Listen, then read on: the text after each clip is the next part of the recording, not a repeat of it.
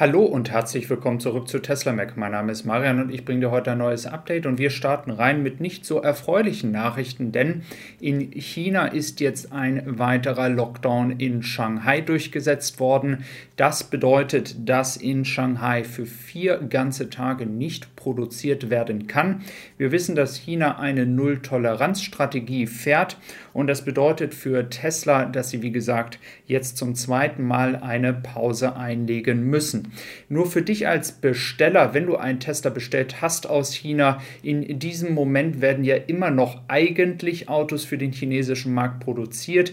Die Gefahr, die natürlich da ist, dass in den nächsten Wochen solch ein Lockdown auch nochmal passieren kann. Das heißt, du musst dich ein bisschen darauf einstellen, dass es passieren könnte, ich sage könnte, weil in diesem Moment ist noch nicht abzusehen, ob das eine Auswirkung auf die Lieferzeiten hat. Es könnte in Zukunft, wenn es nochmal passiert, eine Lieferzeit, ja, oder eine Verspätung geben. Ähm, das ist natürlich noch offen. Diese vier Tage selber sollten aber die Lieferzeit nicht beeinflussen, da es dann direkt Anfang des Monats ist, also 1. 2. April und dann ja eigentlich sofort mit der Produktion für Europa Europa gestartet werden sollte. Also es bleibt spannend, also stell dich nur darauf ein, dass nicht ganz sicher ist, wann dein Auto kommt und dass noch etwas dazwischen kommen könnte.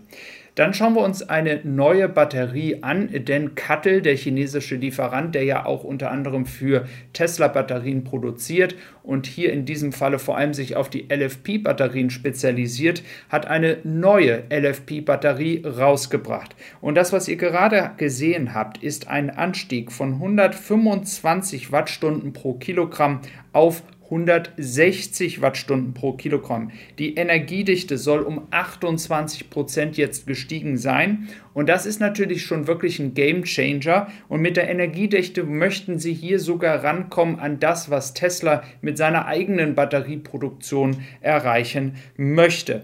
Energiedichte, höhere Energiedichte könnte dann auch im Umkehrschluss eine längere Reichweite, also eine bessere Reichweite bedeuten, ist natürlich immer die Frage, in welcher Form man das macht, ob man die gleiche Größe des Batteriepakets beibehält, somit mehr Reichweite erzielt, oder nimmt man einfach ein kleineres Batteriepaket, ähm, weil man entsprechend dann die gleiche Reichweite erzielen kann. Also müssen wir mal schauen, wie Tesla das umsetzen wird. Eins ist klar, die Massenproduktion findet äh, dann jetzt schon im April statt, das heißt zeitnah. Und ich habe jetzt leider noch keine Belege dafür, aber rein aus der Logik sollte dann zeitnah auch diese Batterie in das Model 3 reinkommen.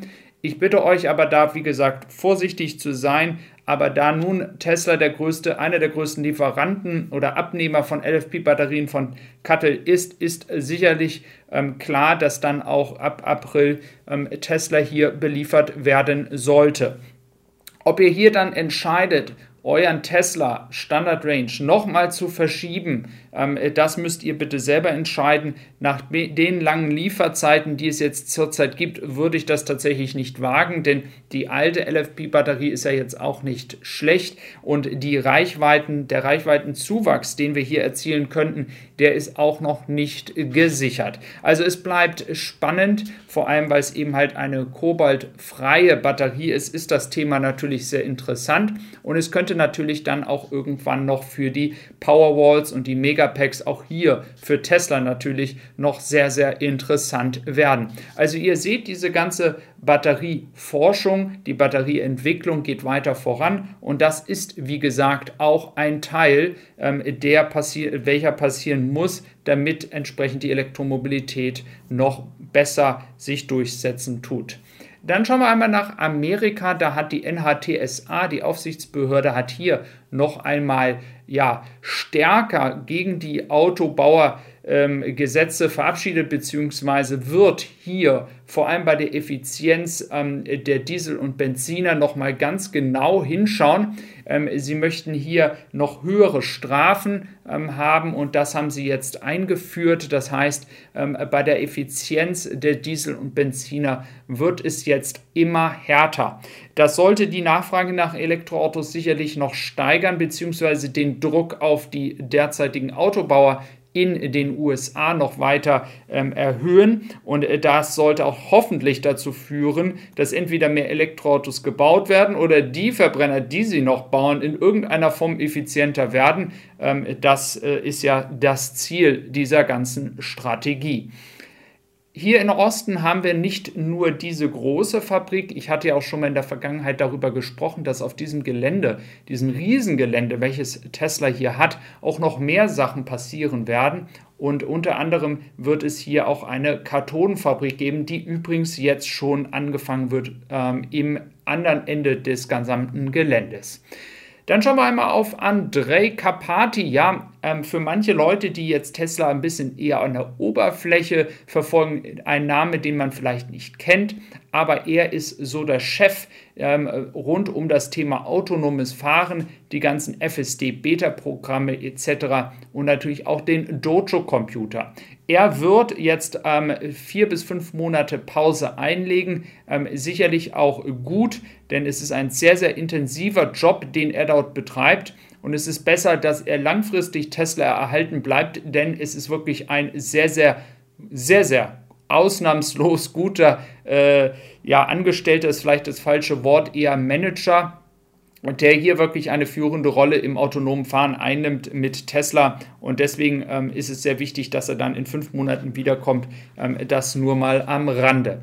Ja, diese Woche steht auch im Zeichen der Tesla-Aktie, denn hier haben wir zurzeit einen Preis von 917 Euro. Das war heute Stand circa 11 Uhr. Ähm, nur zu eurer Information, es wird hier sicherlich hohe Bewegungen geben, vor allem in Bezug auf die Zahlen, denn das erste Quartal wird sicherlich in dieser Woche bekannt gegeben.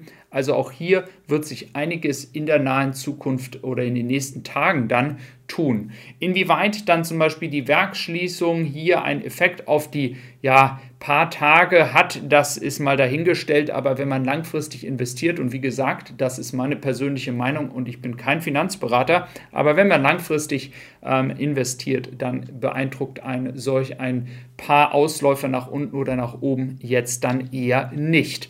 Ja, wir haben noch äh, einige andere Sachen hier vorbereitet und zwar in Deutschland es gibt es jetzt auch jemanden, der im Content and Program Specialist arbeitet. Das soll auch dazu führen, übrigens eine PR-Abteilung soll kommen und es soll auch mehr Testautos geben. Auch das wird sehr interessant. Vielleicht auch mal ein Model S oder Model X von der neuen Variante aus den USA. Ich werde euch berichten, wenn ich hier die Möglichkeit habe, mal an so etwas heranzukommen.